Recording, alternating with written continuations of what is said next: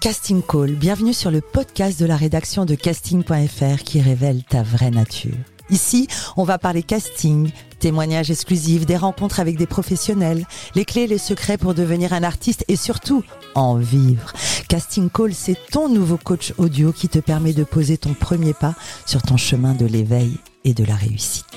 Ose enfin devenir celui dont tu rêves. Bonjour et bienvenue sur Casting Call, le podcast de la rédaction de casting.fr. Je suis Soledad Franco et aujourd'hui, j'ai le plaisir de recevoir un jeune homme bouleversant de beauté et de talent avec un CV artistique de rêve. Tantôt Roméo dans Roméo et Juliette, tantôt Danny Succo dans Grease, Aladdin, La Belle et la Bête au cinéma, aux côtés de Emma Watson, rien que ça. Mon invité du jour a eu récemment le besoin de créer des sociétés de production, Marcel Film et Naria Production, pour faire naître des projets à lui. Alexis Loison, bonjour. Bonjour. La devise de ce podcast est Ose devenir celui dont tu rêves. Qu'en est-il pour toi en ce mois de juin 2023 Eh bien, c'est une magnifique et excellente devise parce que, euh, parce que ça reprend, euh, ça reprend plusieurs, euh, plusieurs attraits de ma personnalité. C'est oser et rêver. Et en effet, ouais, j'ai, euh, j'essaye d'oser. Alors, c'est un peu dichotomique, mais j'essaye d'oser être celui dont je rêve, en fait. Tu as grandi dans le Vaucluse. Tu rêvais de quoi petit? Euh, petit, euh, je rêvais de, euh, de cinéma, beaucoup. Déjà? Beaucoup, beaucoup. Ouais. Que faisaient tes parents? Mes parents, ils sont pas du tout euh, dans ce milieu-là. Ils sont très cinéphiles. Ils adorent l'art, la musique, le cinéma, mais ils sont dans le milieu médical. Mon père est chirurgien et ma mère est médecin. Waouh, donc des longues études. Des très longues, des très longues études en effet, et qui m'ont donné le goût du, euh, euh, d'une certaine rigueur sur, euh, sur le travail, parce que j'ai cet exemple-là, et puis j'avais cette idée-là beaucoup à la maison, du travail, du travail, du travail et des études. Et t'avais envisagé peut-être de toi devenir médecin? Pas du tout, jamais Ou tu y avais pensé un peu? Pas du tout, parce que mes parents très vite m'en ont dissuadé en me disant, tu sais, c'est beaucoup d'études, c'est beaucoup d'efforts et c'est euh, et c'est pas assez de, de reconnaissance dans le milieu médical. Et ils, ils sont très fiers de leur travail, ils adorent leur travail, ils l'aiment encore, mais ils m'ont souhaité autre chose, quelque chose qui me rendait vraiment heureux. Et ils ont compris ma personnalité, ils savaient que ça me rendrait pas heureux. Et tu disais le cinéma. Voilà. Tu Beaucoup. rêvais du cinéma. Alors comment Parce qu'en fait, j'ai grandi avec un grand frère et une grande sœur. euh, qui ont 6 et 9 ans de plus que moi et donc qui sont des enfants des années 80.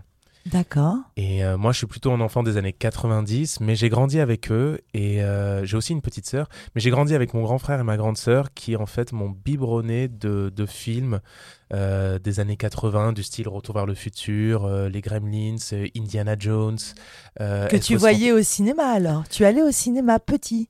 Alors, non, justement, en fait, on les regardait en cassette. Ah Et ensuite, quand j'ai été en âge d'aller au cinéma, j'ai vu d'autres films dans les années euh, 90 parce que j'étais pas né quand ces films-là sont, sont sortis. Mais j'ai cette grosse influence du cinéma euh, popcorn euh, américain qui m'a toujours fait rêver. Et je me suis dit un jour, j'aimerais euh, participer de près ou de loin à des films comme ça, des films qui me font rêver. Et aujourd'hui, tout ce que je fais, c'est un rapport avec l'enfance et, euh, et à quel point je, je me sentais dans un cocon et dans une bulle de, de sécurité quand je regardais ces films.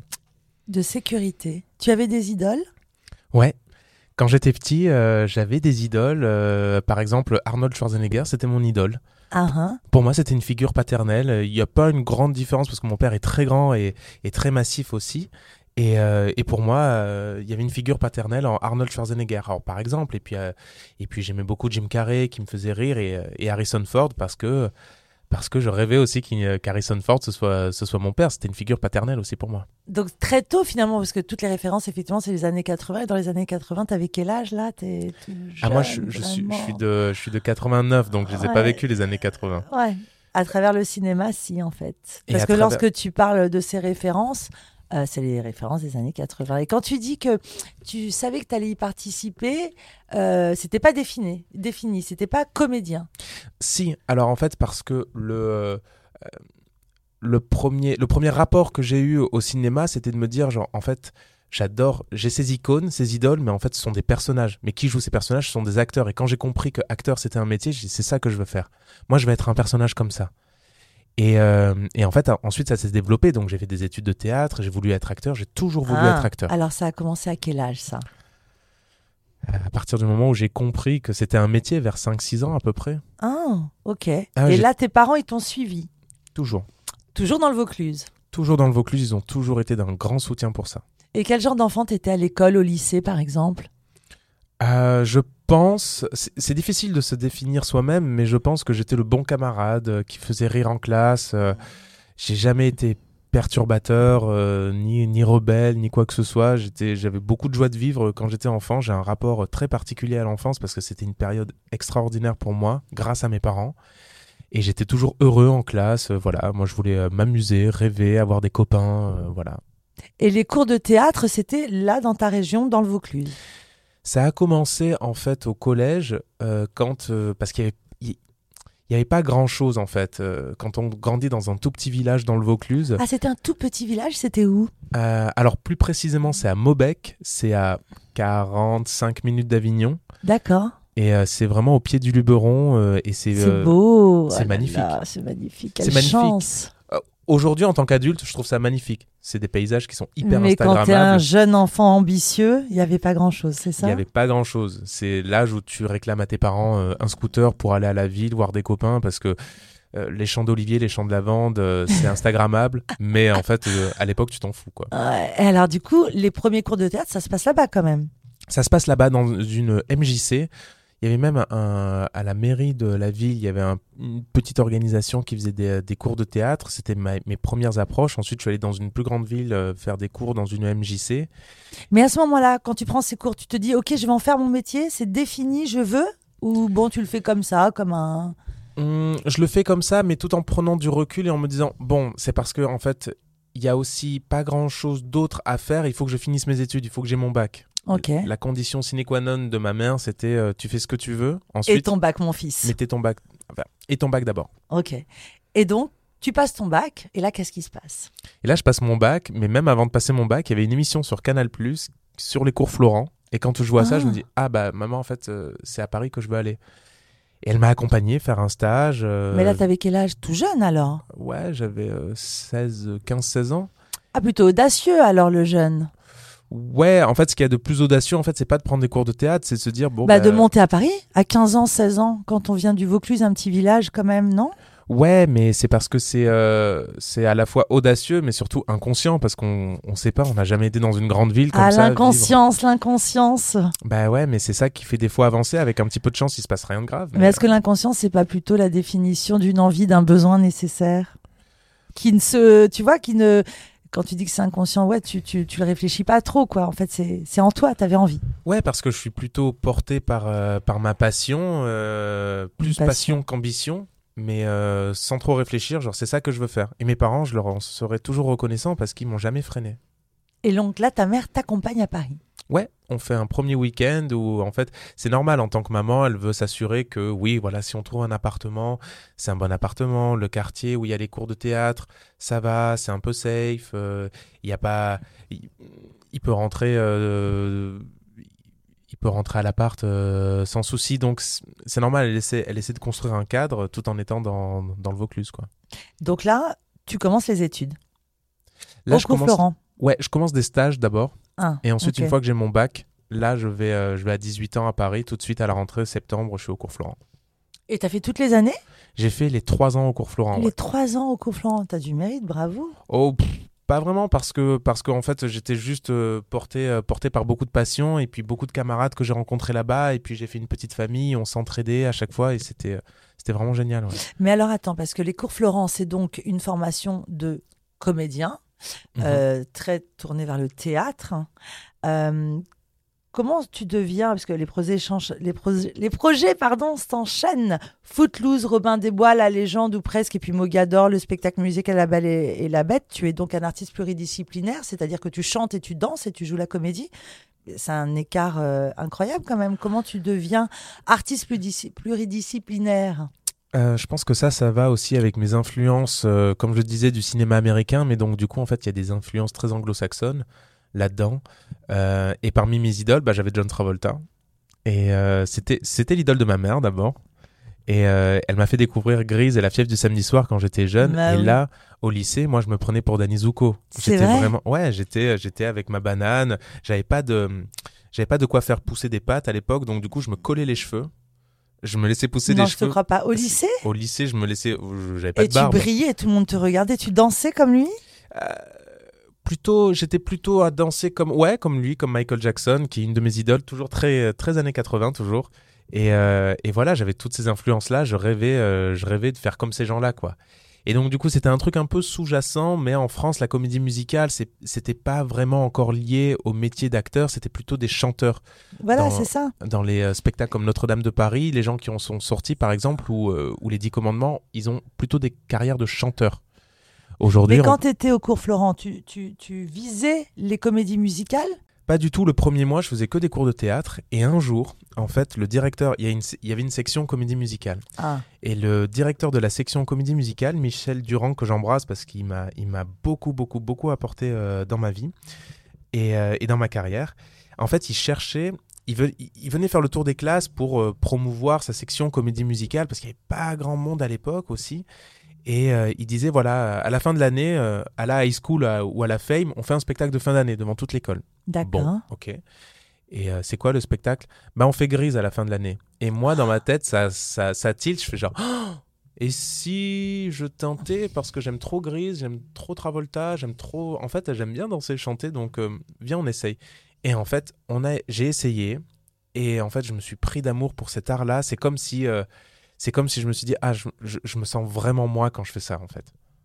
Et alors, ton premier souvenir artistique, enfin artistique, ton premier, ouais, ton premier casting, ton premier, le- la ton plus grand souvenir? Alors, mon premier souvenir de casting, par exemple, euh, c'était à la fois le plus formateur parce que c'était le pire souvenir. Ah, Parce que euh, quand on est au cours Florent dans le cadre de l'école, euh, en section comédie musicale, on se dit genre ouais super et tout, euh, je suis capable de tout faire. Même, je me souviens parce que mon professeur m'a dit genre t'es pas prêt à passer des castings, t'es pas, t'es pas assez mûr artistiquement. Et moi, par arrogance, par trop de fougue euh, de, de jeunesse, j'ai dit si si. Et je suis allé passer un casting. mais c'est pas de pour, euh, l'arrogance, c'est absolument magnifique. Combien d'invités j'ai reçus qui me disent un directeur de casting ou un professeur m'a dit euh, t'es pas doué, t'es pas prêt, et ça les a démotivés et cassés. Alors que toi, tu savais tellement que c'était ça, ça t'a pas perturbé. Bah, en fait, je me suis complètement planté à ce casting-là, mais euh, j'étais bien entouré. C'est c'est pour ça qu'en fait, je suis très reconnaissant de ces gens-là parce qu'ils m'ont jamais démotivé. Euh, je me rappelle, c'était un casting pour, euh, pour Disneyland. Et en fait, les castings pour Disneyland, il y, a- il y a vraiment du beau monde quand même qui, qui travaille à Disneyland Paris. C'est vraiment des artistes accomplis et Ouais. des, des vrais professionnels. Bah et à oui. l'époque, je sais pas, il y avait un, c'était un, casti- un casting pour High School Musical. Et euh, je me souviens y être allé en me disant genre ouais, je peux faire le truc de High School au Walt Disney Studio, bien sûr, je peux le faire. Et en fait, je me suis complètement planté. Et quand j'ai vu le spectacle, ah ouais, mais j'ai pas du tout le niveau en fait. Moi, je me prends pour qui?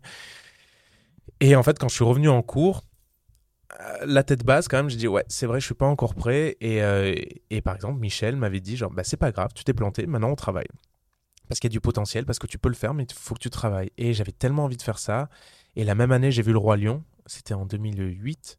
J'ai vu Le Roi Lion au Théâtre Mogador. Parce qu'ils étaient là il y a 15 ans. Ouais. Déjà. Et- déjà. Et c'est là que je me dis genre, ok, bah, je vais travailler parce qu'un jour, je veux faire... C'était mon, mon but, c'était de faire un Disney sur cette scène, au Théâtre Mogador. Waouh, Ouais, c'était vraiment ça en plus. c'est fou. Et alors, ta première scène? Et ma première scène, en fait... Est-ce que c'est bien Footloose Est-ce qu'on a bien travaillé, c'est ça? C'est ça, c'est exactement ça. Euh, alors, j'ai fait quelques scènes avant, euh, quelques events, parce que Michel nous mettait le pied à l'étrier. Et quand il faisait euh, des events dans des cabarets en province, en Ah. fait, on pouvait, on pouvait être danseur derrière et tout, derrière des chanteurs, ce qui nous mettait un petit peu dans, dans, dans des configurations de scène, dans, dans des contextes professionnels. Mais ma vraie première scène en tant que rôle avec un micro, un cachet intermittent, tout ça, tout ça, un contrat, ouais, c'était Footloose euh, à l'espace Pierre Cardin en 2010. Alors, comment dé- t'as- comment t'as décroché ce casting, justement? Eh ben, euh, j'avais envoyé, c'était un casting ouvert. J'avais envoyé, mais un peu en me disant genre bon, je sais pas, on verra si j'ai un peu le niveau. Je pense que ouais, je, je viens de finir euh, ma formation au cours Florent, c'est peut-être le moment.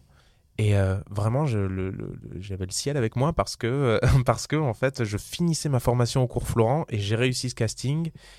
Et du coup, ça s'est enchaîné tout de suite euh, vers une aventure professionnelle. J'ai pas eu à, de temps, de, temps de, de latence à galérer un petit peu. Ça s'est tout de suite enchaîné. Les, spectacles, tu les enchaînes, La Belle et la Bête. Tu as joué dans des courts-métrages également avec Emma Decaune.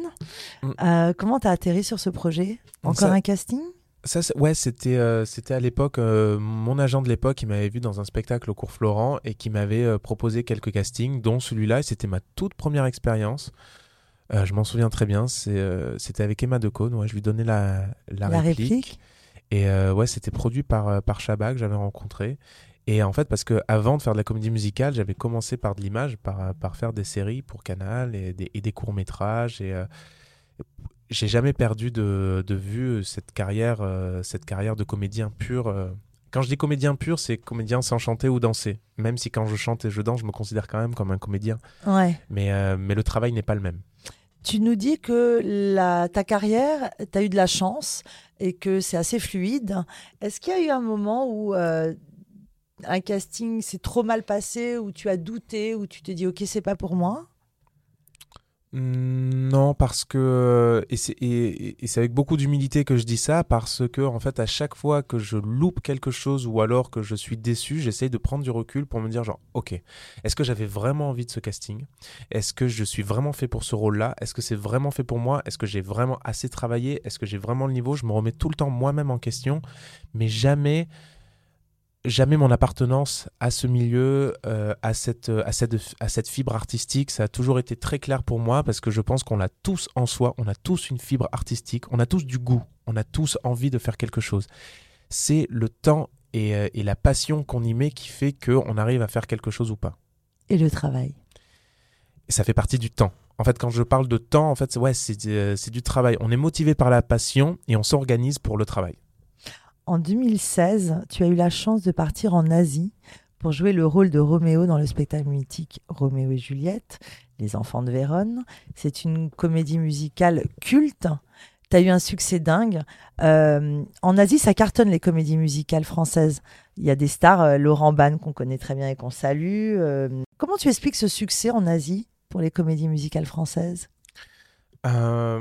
Pour moi, même, ça, a été une vraie surprise parce que je misais pas trop dessus. Plusieurs fois, on m'avait proposé de doubler Damien. Ouais. Euh, sauf qu'en fait, j'avais toujours un truc euh, à faire à Paris. Et là, ça tombait bien parce que je finissais La Belle et la Bête.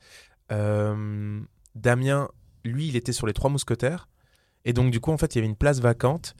Et on me dit, ok, là, c'est pas pour doubler, c'est pour être euh, Roméo en titulaire. Et là, je me dis, ah, bon, je vais quand même passer l'audition, on va voir si ça match avec Gérard Presgurvic. Et ça l'a fait. J'étais un peu sceptique parce que, comme je vous l'ai dit en, tout à l'heure, pour moi, les comédies musicales spéciales françaises, c'était plutôt des carrières de chanteurs. Hmm. Et moi, je voulais vraiment à chaque fois justifier euh, euh, ma venue sur le monde du chant par, par un travail de comédien, jamais perdre ça. Et là, je me suis dit, bon, vas-y, tape un kiff. De toute façon, t'es libre. T'as envie de le faire quelque part. T'as envie de taper ton kiff et chanter les rois du monde. Et en fait, j'y suis allé et c'était l'une des plus belles expériences de ma vie. Ah Parce que vraiment, c'était presque un plaisir coupable au début de me dire euh, Ok, tu fais Roméo dans Roméo et Juliette, tu tapes un kiff et tu chantes, euh, tu chantes Aimé, tu chantes les rois du monde, tu chantes, euh, tu chantes Vérone en coulisses avec tout le monde. Et en fait, c'est là que je me suis dit Mais en fait, ça reste Roméo et Juliette, ça reste William Shakespeare, mm. ça reste une œuvre euh, intemporelle et j'ai pris un pied mais monstrueux à faire ça surtout que le public chinois en fait enfin pas que le public chinois le public asiatique, en général il vous donne tellement d'amour mais c'est démesuré. C'est vraiment démesuré. On a l'impression d'être un demi-dieu quand on est là-bas. C'est fou. C'est vraiment fou. Et c'est pas ça fait pas tourner la tête parce qu'en fait on est on avec des on est avec une prod on est avec des collègues et tout. Et limite on prend ça avec du recul avec euh, pas de dérision mais du recul en disant genre c'est fou ce qui se passe quand même et c'est sur 3, euh, 4 mois. Et on prend, on prend, on prend. Et puis après, on revient en France euh, vraiment boosté et rempli de toute cette énergie et tout cet amour-là. Parle-nous de cette différence que vous faites souvent, vous les artistes et même les directeurs de casting, parce qu'il y a le directeur de casting euh, spécialisé en comédie musicale à la française et puis il y a celui à l'américaine. quelle est la différence? La différence, je pense que c'est c'est ce que tu recherches en particulier. Là, je le vis sur des auditions, justement, parce que on recherche, on recherche des comédiens, des chanteurs Mais en fait, quand tu recherches un comédien-chanteur, mais avec un grain, avec une personnalité, en fait, c'est euh, presque antinomique avec le, le, le, le, fait de chercher un truc à l'anglaise, parce qu'en fait, l'artiste anglo-saxon de comédie musicale, à mon sens, il est formé pour faire le plus de rôles possible. Là où en fait l'artiste de comédie musicale francophone, il n'est pas, il est pas formé pour faire plusieurs rôles, il est formé genre pour, pour qu'on s'intéresse à sa personnalité. C'est lui, il se forme tout seul et en fait on va le chercher pour sa personnalité, pour son grain, pour sa voix, pour son univers. Là, là où en fait euh, dans une comédie musicale anglo-saxonne que j'ai beaucoup fait, on a tous une énergie, on a tous un univers euh, bien défini, mais en fait on cherche à ce que tu colles à la voix du personnage. On, hmm. on, cherche à ce que ta voix colle au personnage. Et on te dit, hmm, chante plus comme ça, parce qu'en fait, le mec qui l'a fait à New York et à Londres, il chante plus comme ça. Et donc, on, doit rentrer dans une case. Là où, en fait, à la française, on dit non, on s'intéresse à ta personnalité.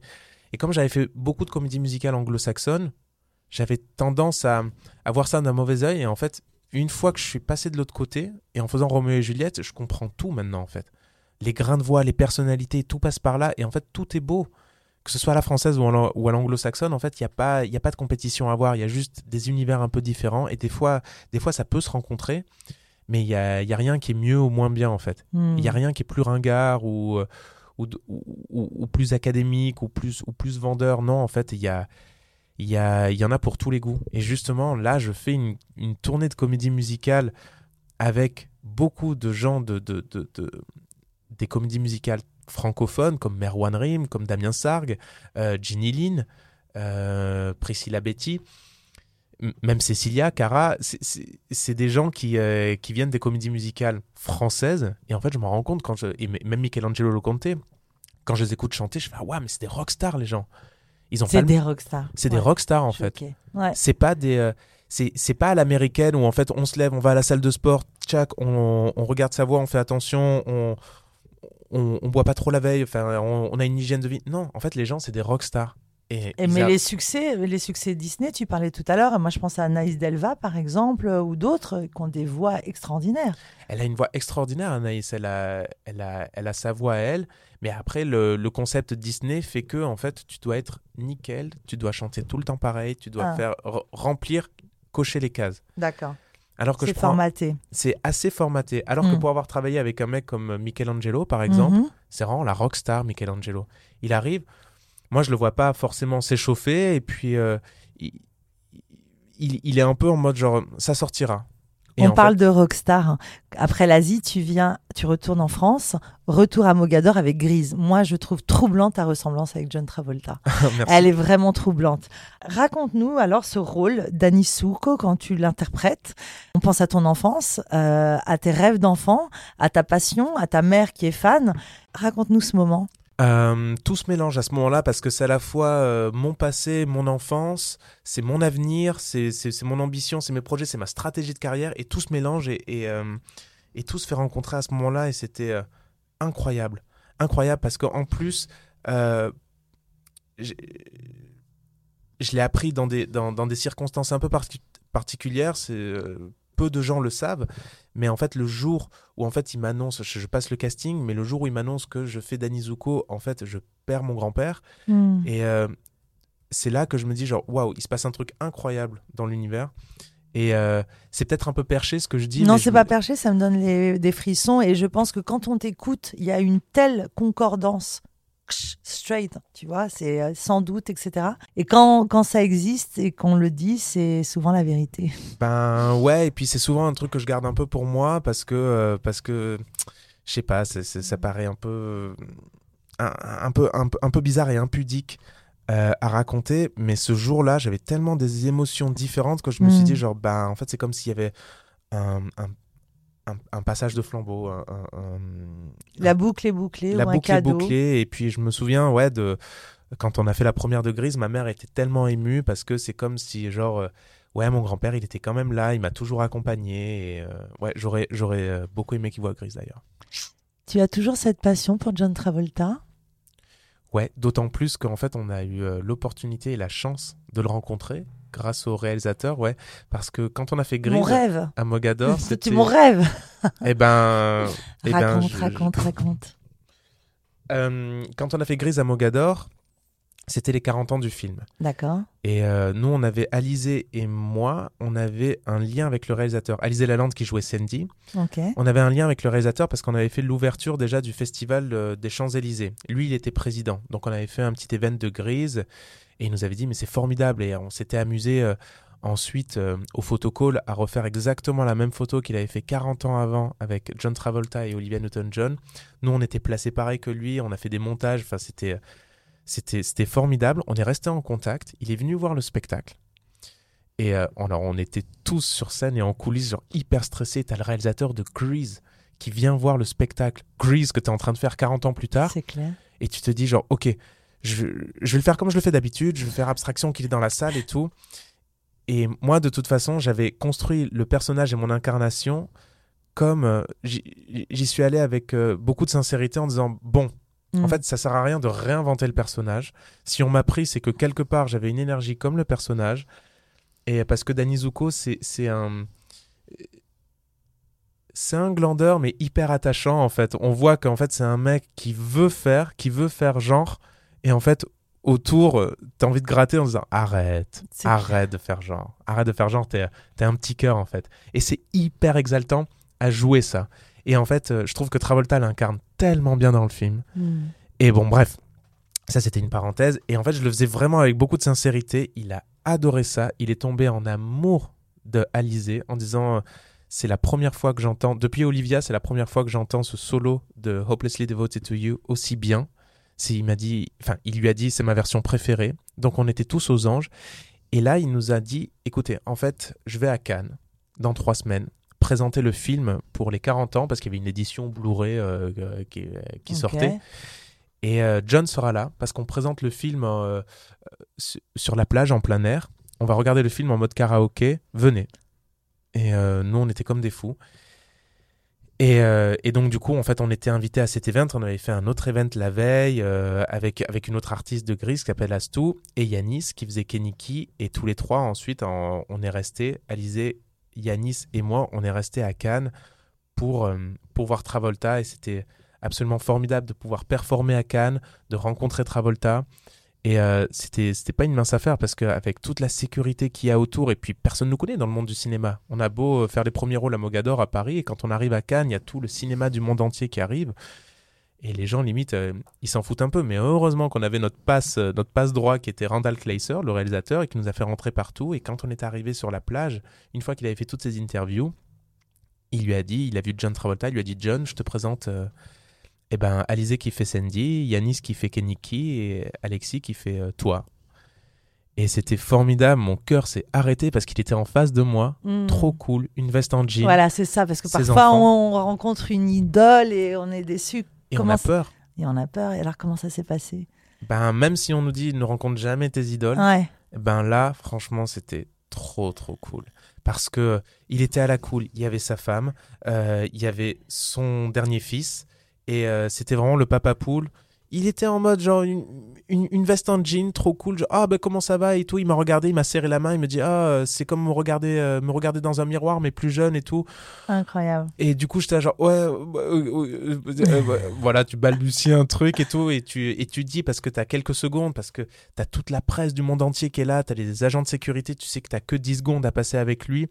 Et de lui-même, il a dit, vous voulez qu'on fasse une photo? Je, Bah, je veux qu'on fa- va faire une photo. On a fait une photo de, euh, devant l'affiche du film et tout. Et ensuite, on s'est assis euh, sur des, euh, sur des euh, chaises d'été qui étaient sur, sur la plage. Lui, était au premier rang, et nous, on était juste derrière avec le réalisateur. Et avec Yanis, Alizé et le Réal. Non, le Réal était avec lui. Mais en fait, on était juste derrière. Et avant que le film commence, en fait, il y a le générique du début. Et il se retourne vers nous, vers nous trois, et il nous dit Elle est bien la photo? Et nous, on fait quoi? Enfin, Je Waouh Euh, Il se soucie de savoir si, euh, si la Ouais. photo qu'on a prise avec. Bah, et moi, je regarde la photo, je, fais, bah, je lui montre, je fais Ouais, ouais, ouais, c'est euh, c'est cool. Malheureusement, on voyait pas bien Yanis sur la photo. On dirait qu'il fait un photobombe. Mais Bichette, en fait, lui, il s'était mis un petit peu à l'écart pour que moi j'ai ma vraie photo. Et donc, et d'ailleurs, euh, je lui en suis reconnaissant. Et il a dit euh, Attends, mais venez, venez, on fait un selfie. Et c'était trop mignon parce que du coup, en fait, euh, il nous a dit Mais rapprochez-vous, rapprochez-vous. Et en fait, on s'est rapproché de lui, on a fait un selfie. Et euh, on dirait euh, vraiment ton père qui, qui comprend comment marche un selfie était trop content de faire un selfie avec nous. Et puis, Et puis après, c'était que du bonheur. Enfin, j'ai cette image en tête où en fait, il y a sur l'écran géant, en extérieur, sur la plage de Cannes, il y a Summer Night en mode karaoké. Et je baisse un peu, un peu les yeux. Et devant moi, tu as John Travolta qui chante par-dessus sa propre voix, qui, qui bat la pulsation. Des fois, il se retourne, il fait c'est bien. Hein et je fais waouh, qu'est-ce qui se passe? La magie de la vie, parce que moi, je t'imagine petit dans ton salon à regarder ce film. Et aujourd'hui, et tu te, enfin, c'est, c'est la magie de la vie. D'après toi, c'est quoi? Tu l'expliques comment? C'est euh euh, en fait, c'est euh, pour moi quand ce genre de choses arrive, c'est une histoire de karma. C'est quand tu fais des choses avec sincérité et avec juste beaucoup de pureté. En fait, c'était pas vraiment calculé tout ça. C'est genre juste, t'envoies des signaux à l'univers. Tu dis, c'est pas je, je veux faire ça pour avoir pour avoir ça en retour. C'est ben, ce serait bien parce que euh, moi, petit garçon, j'aimerais bien faire ça. Et aujourd'hui, en tant qu'adulte, on te l'offre. Et parce que pour moi, c'est pas, c'est pas non plus un syndrome de Peter Pan, mais je pense que tout ce qui arrive de bien dans ta vie d'adulte, c'est quelque chose que tu voulais, que tu méritais quand tu étais enfant. C'est très touchant ce que tu racontes et je, ça me parle beaucoup. Quand tu décroches un rôle dans une énorme production qui s'appelle La Belle et la Bête, le film avec Emma Watson, tu peux nous raconter Parce que moi j'ai entendu dire que c'est Bill Condon, je le dis bien, le réalisateur du film euh, et de Twilight, rien que ça, qui t'a repéré, c'est vrai? Raconte-nous. Ouais, ouais, c'est euh, exactement ça. Euh, on jouait La Belle et la Bête au théâtre Mogador. Et euh, j'étais pas au courant, mais l'équipe du film, qui était en repérage en France, euh, pour faire des repérages dans des villages en France pour s'inspirer, pour faire les décors et tout euh, du film qui existe aujourd'hui, que vous pouvez voir dans, dans, le film, ils sont allés en France. Uh-huh. Et à ce moment-là, Alan Menken, le compositeur des, des, de, de, La Petite Sirène, Aladdin et La Belle et la Bête, entre autres, leur dit en fait, si vous êtes en France, profitez-en pour passer à Paris il joue La Belle et la Bête au théâtre Mogador. Et pareil, une fois de plus, genre, les, les planètes pouvaient pas être plus alignées. Enfin, tu vois, j'aurais pu faire La Belle et la Bête une l'année d'après ou l'année d'avant. En fait, on se serait jamais croisés. Et il vient voir le show, personne n'est au courant. Ok mais tu as, 5-6 personnes de Walt Disney Pictures qui sont là, en fait, dans la salle. Et la prod, évidemment, ne nous le dit pas. Parce que s'il nous le dit, nous, en fait, on est en train de se liquéfier. C'est clair. Donc, en fait, on fait le spectacle, comme d'hab. Et euh, tant mieux, parce qu'en fait, si on l'avait su, peut-être on aurait surjoué, on aurait survendu un truc, on n'aurait pas été naturel. Et comme tous les soirs, on a fait le spectacle avec énormément de plaisir. Parce que mm. jouer dans La Belle et la Bête de Disney, c'est genre juste un rêve d'enfant, mm. quoi. Mm. Surtout, moi, faire Gaston, c'est. Euh, quand tu fais Gaston et que t'es un mec, t'as le droit de tout faire en fait. Hmm. Et tout le monde se marre parce que c'est tellement absurde ce que tu fais. Mais si t'y crois, en fait, les gens se marrent dans, le public, ils te détestent, mais ils se marrent en même temps. Et... Si tu crois, la sincérité, elle revient beaucoup, beaucoup quand tu, quand tu parles de ta carrière. Ouais, bien sûr, parce qu'en fait, en tant qu'acteur, même si tu joues un pourri, en fait, tu te dis, ok, d'accord, je joue une scène, elle est affreuse cette scène, il est hyper macho, il est phallocrate, Gaston, mais tu te dis, genre, ok, va chercher dans une partie bien sombre, parce qu'on a tous des. On est, même si on est très gentil et très clair et très pur, on a tous une partie sombre. Mm-hmm. Et tu te dis, ok, si un jour tu es de très mauvaise humeur et tu as envie de faire un, un, truc, un truc pas classe, comment tu le ferais? Et en fait, tu le fais tous les soirs. Euh, et, c'est marrant à faire parce que mm. tu sais que c'est tellement absurde, c'est tellement pas toi, mais on a tous des parts d'ombre et euh, il faut aller chercher là-dedans, comme quand tu vas chercher, euh, comme quand tu joues euh, Danny Zuko et que tu te fais rembarrer alors que tu es censé être le beau gosse du truc. Tu te dis, ok, tu l'as déjà vécu à un moment donné, genre, va chercher ça et ça te permet de faire une pseudothérapie. Hmm. Il y a une forme de catharsis qui s'installe parce que c'est une pseudothérapie de dire, genre, tu vois, c'est pas si grave que ça. Hmm. Bon, bref. Et, donc, on, on, a joué La Belle et la Bête, et à la fin du spectacle, le company manager vient me chercher dans ma loge pour me dire il y a, y a quelqu'un qui, qui, veut te voir sur scène. Et des fois, tu as un pack, un package au théâtre Mogador et dans d'autres théâtres d'ailleurs, tu peux euh, avoir un billet qui englobe aussi genre une coupe de champagne à l'entracte et la visite des coulisses ou des fois genre tu peux demander genre ah j'aimerais bien voir tel artiste prendre une photo avec lui. Et nous on joue le jeu. Enfin moi en tout cas je joue toujours le jeu.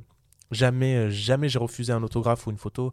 Jamais. On est qui pour ça? Hmm. euh, jamais de la vie et donc, du coup, je descends, je me dis, ah, il y a peut-être une famille avec des enfants, ou des fois, c'est des associations qui viennent, et nous, c'est avec grand plaisir qu'on vient, qu'on euh, fait une photo et qu'on parraine les associations, surtout pour les enfants. Et là, c'était Disney. Et en fait, quand j'arrive sur scène, euh, j'étais encore à, moitié en costume et tout, j'avais juste enlevé ma perruque, enfin, c'était c'était le dawa sur moi. Et je vois un monsieur avec des lunettes et, euh, et une armée de gens derrière avec des, euh, des attachés caisses un peu et en costume. Et je me dis genre, waouh. Tu sais, t'as l'impression que le que la CIA arrive et tout. Tu fais genre, waouh, et, et qu'est-ce qui se passe? Qu'est-ce que c'est que ces gens? Et c'est un mec qui me parle en anglais et qui me dit genre, ouais, c'était euh, c'était génial ce que t'as fait. J'ai adoré ton interprétation de Gaston. euh, euh, Comment est-ce que tu as travaillé le rôle? Est-ce que tu parles anglais? Mais c'est, mais t'as fait des cours de chant pour ça Mais t'es acteur à la base parce qu'on sent que t'es acteur et tout. Et on commençait à parler du personnage et tout. Ça a duré 5-10 minutes. Et il me dit oui, je suis le réalisateur de, de, de La Belle et la Bête. Et comme on était censé faire une captation du spectacle, Ah, t'as cru que c'était. j'ai cru que c'était le réalisateur de la captation. Et donc du coup, bah, je, je, je, je- lui ai répondu euh, normalement, tu vois, je, Ouais. je- euh, avec beaucoup de respect quand même, parce que même si c'était le réalisateur de la captation ou du film, enfin, je, sais pas, j'ai pas fait le distinguo. Et, euh, et en fait, il m'a dit ah ok d'accord, mais tu fais quoi euh, l'année prochaine? Je sais bah je sais pas, euh, je suis peut-être sur un- une autre comédie musicale, mais je sais pas encore. Il me dit ah, ok, très bien, ben je reviendrai vers toi. Et en fait, il s'en va. Moi dans ma tête, je suis là genre ok bon, il était sympa hein, ce mec. Et puis je repars, je, je fais ma life. Et euh, quelques mois plus tard, je reçois un coup de fil de l'agence de, de, de- Bevans, qui, qui est l'agence de casting qui caste bah, les Pirates des Caraïbes, les, euh, les, les, euh, les Star Wars, enfin tous les Grosse Disney, production, ouais. grosse prod. Et moi, quand elle m'appelle, en fait, elle me laisse un message à la base. Et j'écoute le message, je google, je dis Lucy Bevans. Et je pensais, franchement, à l'époque, que c'était mon pote Dan Ménache qui jouait Lumière dans La Belle et la Bête, qui me faisait une vanne. Parce qu'il est capable de faire des vannes tellement poussées, tellement mises en scène, que du coup, il est hyper drôle. Mais je pensais que c'était une vanne à lui. Ok. Je pensais vraiment ça. Et en fait, elle m'appelle et j'entends un anglais impeccable. Je me dis, bon, je pense que c'est un numéro de Londres. Je vérifie. Ouais, c'est un numéro de Londres qui m'appelle. me dit, voilà, Bill vous a adoré. Je mets Bill. Bill. euh, Oui, oui, euh, Bill Condon. Et vraiment, pendant qu'elle était au téléphone, je gagnais du temps, mais je googlais le truc et je tape Bill Condon sur Google et je vois Bill Condon va adapter La Belle et la Bête en live action et je fais. Et là, en fait, il y a un truc de. Je me repasse tout le film en tête et je me dis, genre, ah ouais, ok, d'accord, en fait, euh, il était vraiment là pour ça. Ok, d'accord. Waouh, quoi, j'espère que j'ai pas dit une connerie. Je, ok. Et en fait, euh, elle me dit, voilà, est-ce que vous pouvez. euh, On vous envoie le scénario, vous, signez une clause de confidentialité. C'est hyper encadré, ce genre de truc. Et à la base, il voulait me voir pour le rôle de Gaston Ok. qu'il avait adoré sur scène. Et il m'avait dit, euh, enfin, il avait dit à la- l'agence de casting, voilà, j'aimerais bien le voir, il faut qu'il fasse une tape où il chante la chanson. Euh, C'était la chanson Tuons la bête, The Mob Song en, en anglais. Et, euh, et il fait ce- cette scène où en fait, euh, il, il, il- il, ligote Maurice, le père de Belle, enfin un truc hyper dark et un truc un peu, un peu, un peu gaulerie au début où en fait on voit qu'il est Que t'as dû préparer toi tout seul, que j'ai préparé moi tout seul. J'ai en demandé te à, filmant. à- ouais, à des amis de. C'est un de- sacré exercice, ça. Le, le fameux self-tape. Ouais, c'était la self-tape, c'était la première self-tape que je fais. Non, j'avais fait une première self-tape justement pour La Belle et la Bête Ouais. à Mogador pour le Mm. rôle de Gaston parce que en fait euh, Stage Entertainment me connaissait pas vraiment et pour un gros rôle comme Gaston, j'étais jeune, j'avais 23 ans à l'époque et j'étais trop jeune pour Gaston, mais je voulais convaincre, j'avais fait une self-tape et je l'avais envoyée et j'avais tout mis dans, cette- dans cette self-tape. D'où l'importance vraiment de bien faire des super self-tapes. Je voulais convaincre. J'aime beaucoup t'entendre parce qu'il y a beaucoup de sincérité, de détermination. Et pour nos auditeurs, c'est vraiment très important. Tu parles couramment anglais aussi? Ouais. D'accord, donc tu es, quelqu'un qui travaille Et ça énormément. m'a, ça m'a aidé parce que même sur la self-tape, que ce soit à Mogador ou pour le film, j'avais préparé de façon différente, mais en calculant le moindre truc, comment j'étais rasé, comment j'étais coiffé, euh, comment je me présentais, euh, la lumière, et euh, avoir un truc préparé, mais pas trop. Tu as quelqu'un qui t'a aidé à faire ça? J'ai quelqu'un qui m'a aidé ouais, à faire ça. Euh, ma petite amie de l'époque pour euh, Mogador m'avait beaucoup aidé. Et on avait fait ça chez nous, mais j'étais hyper concentré. Elle m'avait vachement aidé pour ça. Et euh, ensuite, j'ai demandé à plusieurs personnes de m'aider pour, euh, pour le film parce que c'était un enjeu. Et c'était génial parce qu'en fait, tous mes potes étaient là, genre Waouh, mais attends, mais bien sûr qu'on va t'aider, c'est incroyable et tout. Et en fait, on a Savoir truc- bien s'entourer alors aussi. savoir Parce que souvent, on dit que dans notre milieu, les gens sont cruels, la jalousie, etc. Et finalement, tu prouves que non, que parfois, il y a une sorte de solidarité. Ouais, il y a de la camaraderie, il y a de la solidarité, euh, parce que vous choisissez vos amis. En fait, ça se choisit tout seul. La vie, elle fait le tri. Et, euh, et en fait, euh, ben, vous voyez vos vrais amis quand ils sont pas jaloux de vous et qui veulent juste vous aider. Ils m'avaient aidé à faire une super self-tape. Et ce qui m'a permis ensuite d'avoir un callback et où elle m'avait dit Ok, Bill, il veut te rencontrer à Londres. Et je suis allé à Londres, j'ai passé le casting. on a travaillé des scènes, on a travaillé avec un mec au piano. Il y avait quelqu'un qui me donnait la réplique. qui faisait Emma Watson, mais c'était pas Emma Watson à l'époque, et on avait, on avait fait tout un travail comme ça en studio, et c'était génial, c'était extraordinaire. C'est comme qu'on voyait dans les making of Marvel, genre des hmm. screen tests, des trucs comme ça. Et ensuite, j'apprends que Emma Watson va faire le rôle. Et là, j'ai un coup de fil qui me dit écoute, en fait, à Hollywood, ça se passe comme ça. Tu as des A-list. Et euh, dans les A-list, en fait, tu peux pas mettre forcément quelqu'un de complètement inconnu face à Emma Watson, ce que je comprenais très bien. Hmm. Et elle m'a dit mais Bill, quand même, il veut que tu sois dans le film. Donc on te propose le rôle de l'homme de main de Gaston. Et on va faire euh, quelques, quelques blagues dans le film et tout, spécial, euh, il a fait Gaston. Donc c'était genre juste génial. Une expérience extraordinaire. Folle. Folle. Et aujourd'hui, euh, on t'appelle même l'homme de l'ombre parce que à 33 ans, tu as déjà fondé deux sociétés de production, une consacrée au cinéma, Marcel Film, et une dédiée au spectacle, Naria Production. Je ne sais pas pourquoi j'ai envie de dire Naria, parce que je trouve ça très joli. Pourquoi Naria? C'est qui Naria? C'est quoi? C'est perso? C'est quoi? Alors, Cette, société de production, elle vient du fait que pendant Grise, euh, je voulais faire un court métrage avec ah. euh, la réalisatrice Julie Roard et ma partenaire de scène, Alizé Lalande, qui était aussi ma partenaire dans la vie. Et on avait cette passion-là. Il y avait un film qui nous tenait à cœur, qu'on voulait faire. Et pour ça, en fait, j'ai essayé de réunir des fonds, faire des crowdfunding, trouver des partenariats. Et Donc là, tu parles de Marcel Film. Ça, hein c'est Marcel Film. Mais en mhm. fait, les deux sont liés. Et en fait, à partir du moment où en fait, je commence à organiser le cadre de ce film-là, euh, c'est même Julie qui me dit en fait, t'es un peu le officieusement, t'es un peu le producteur euh, du film. Et je fais ah ouais, mais je crois que ça me plaît en fait. J'aime ça. Et donc du coup, je me suis lancé là-dedans et c'est là que je rencontre euh, Bruno Amic, qui aujourd'hui est mon associé, et Patrick Raoux. qui est président de, de, de, la société et qui m'explique, les deux m'expliquent qu'en fait, ils sont successful dans plein de domaines, mais ils veulent euh, maintenant travailler dans la culture. Et euh, que cette première expérience de film qui s'appelle Louis et tu, qui était mon premier film en tant que producteur. Mais un film. Euh, un, court métrage. Un court métrage. premier court métrage. Très bien. Et en fait, c'était cette première expérience, on apprend tous les trois dans le métier. J'ai dit, ok, on se lance. J'ai eu confiance, ils ont eu confiance. Ça s'est super bien passé. Le film a eu beaucoup de succès dans beaucoup de festivals partout dans le monde. Et quel est ton rôle? Producteur. Oui, mais explique-nous, qu'est-ce que c'est qu'un producteur? Eh ben, Rapidement. rapidement, le producteur, en fait, il est garant de toute l'organisation du film et il est là pour euh, répondre à la vision aussi euh, du cinéaste qu'il a engagé. Euh, parce que, en fait, quand tu as une histoire en tête, une vision en tant que producteur, tu te dis, OK, mais qui serait le meilleur pour réaliser un film comme ça, avec cette, cette, cette couleur-là? Ok, mais alors, quel compositeur pourrait être bon? Et en fait, tu vas chercher. quel directeur de casting? Quel directeur de casting serait bon pour ça et tout? Et en comédie musicale, comme en cinéma, c'est un petit peu la même chose parce que tu réunis les Avengers autour de toi. Tu te dis, hmm. ok, en fait, il faut la meilleure équipe. Mais il faut aussi des gens qui, qui travaillent bien ensemble, qui soient cohérents artistiquement dans un univers soit sombre, euh, soit euh, un petit peu plus joyful. Et donc, euh, c'était génial d'organiser ça, de, trouver des décors avec la réal, de, de, faire un plan de travail, de se dire ok en fait on a, on a tel budget mais comment on fait pour, aller au bout de cette vision avec un budget comme ça? Ok en fait il faut trouver un décor où en fait tout, tout soit à côté et c'est hyper technique mais c'est génial parce qu'une fois que le film sort vous vous dites oh, voilà, et c'est cette envie de créer. Après Grise, j'avais vraiment eu cette envie de créer d'autres choses, des, des, des, choses à moi, parce que j'avais accompli des rêves d'enfant. Quelle est l'ambition de Marcel Film Tu vas aller vers des longs métrages? Oui, là, on, a, on est en train de finir notre premier long métrage qui sort le 29 novembre, qui s'appelle Gueule Noire. Ok. Ouais, euh, c'est euh, Louis et tu a amené euh, à, cette, à cette collaboration avec Full Time Studio avec qui on a coproduit le, le, le, troisième film de Mathieu Thury, et dedans, il y a un cast euh, extraordinaire. Il y a Samuel Le Bihan et Jean-Hugues Anglade. Euh, il y a Thomas Oliveres, Marc Rizzo, Bruno Sanchez. Tu joues dedans? Non. Pour cette première expérience de producteur, c'était hyper important aussi d'avoir beaucoup de recul et de voir comment est-ce que ça se passe un long métrage. Qui sont les partenaires? Comment tu le finances? Comment tu l'organises?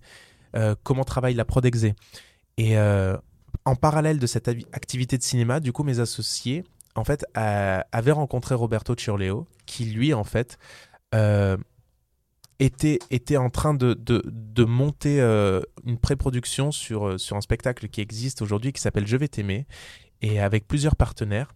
Et Bruno m'a dit écoute, en fait, il y a cette opportunité de travailler en comédie musicale sur un spectacle énorme qui s'appelle Je vais t'aimer. Est-ce qu'on y va Est-ce qu'on n'y va pas? Et j'ai dit vous savez quoi? Faut y aller. Euh, on avait vu Bernadette de Lourdes. Hmm. euh, et j'ai dit et euh, Roberto m'avait dit ouais ce sera le même metteur en scène. C'est Bernadette de Lourdes était magnifique. Et je lui dis franchement si vous faites un spectacle avec les chansons de Sardou et ce metteur en scène c'est là que Roberto est un très bon producteur parce que lui il sait réunir les Avengers. Et j'ai dit ok ça c'est une grosse équipe et j'aimerais bien qu'on en fasse partie. Donc Bruno a eu le bon flair là-dessus Bruno Amic et, euh, et, on, et on est très heureux de ça parce que du coup, en fait, cette activité de comédie musicale, elle a mené aussi à faire des projets que à nous, dont Merlin et Grise ensuite. euh. Alors parle-nous euh, de ce projet audacieux, remixer les chansons cultes de Grise. C'est risqué, audacieux, on en revient toujours à Grise. Quelques mots sur ça. En fait, ça, ça vient du, d'une histoire d'amitié, d'une histoire de famille, parce que une fois que Grise euh, se termine, euh, la saison de Grise se termine à Mogador, on est tous un peu frustrés, on part pas en tournée, mais on, on est tous encore amis. Euh, Il y a des couples qui se sont faits dans le cast, et puis on est tous une petite famille, et on se dit, euh, bah si on continue un peu l'aventure en fait. Et, euh, Et c'est comme ça qu'est né Grease is the World. et c'est comme ça qu'est né Grease is the World parce qu'on faisait des events euh, et puis chacun grandissait. Florie, elle faisait, des elle faisait les chorégraphies. Euh, Dorian était aussi à la direction artistique. Il travaillait sur les sons, il travaillait sur les visuels. Et du coup, en fait, quand en parallèle je crée Naria Productions avec Bruno, je me dis, ok les gars, est-ce que ce serait pas bien en fait qu'on fasse tout ça ensemble, mais avec ambition et genre un step, qu'on fasse pas juste des, des events entre nous euh, et on fasse des gros trucs, genre on propose un vrai spectacle. Et c'est comme ça qu'est né Grease is the World. Alors pourquoi Grease is the World? Parce qu'en fait, t'as pas le droit d'utiliser la licence Grease comme ça, elle appartient à quelqu'un, et puis il y a des ayants droit et tout. Mais euh, sur le même format que Je vais t'aimer, qui est le titre du spectacle et qui est le titre d'une chanson de Sardou, nous on s'est dit, bah en fait, l'hymne de Grease, c'est quand même le générique, c'est Grease is the World, t'as le mot Grease dedans. Et Grease is the World, ça veut dire tellement de choses. C'est une hymne à la jeunesse, c'est une hymne, c'est une hymne à une génération. C'est pour ça que notre Instagram s'appelle Grease Génération, parce qu'on on voulait vraiment raconter de l'histoire de qu'est-ce que c'est Grise aujourd'hui. Pas besoin de refaire la comédie musicale, on fait un concert avec les chansons et à- au début de chaque chanson, on dit bah voilà, en fait, euh, aujourd'hui en 2023, on raconterait cette chanson comme ça. Sendradi, en fait, on le raconte comme ça. Et alors, Euh, c'est quoi les valeurs que tu veux transmettre? Les valeurs que je veux transmettre, en fait, c'était que c'est le début d'une.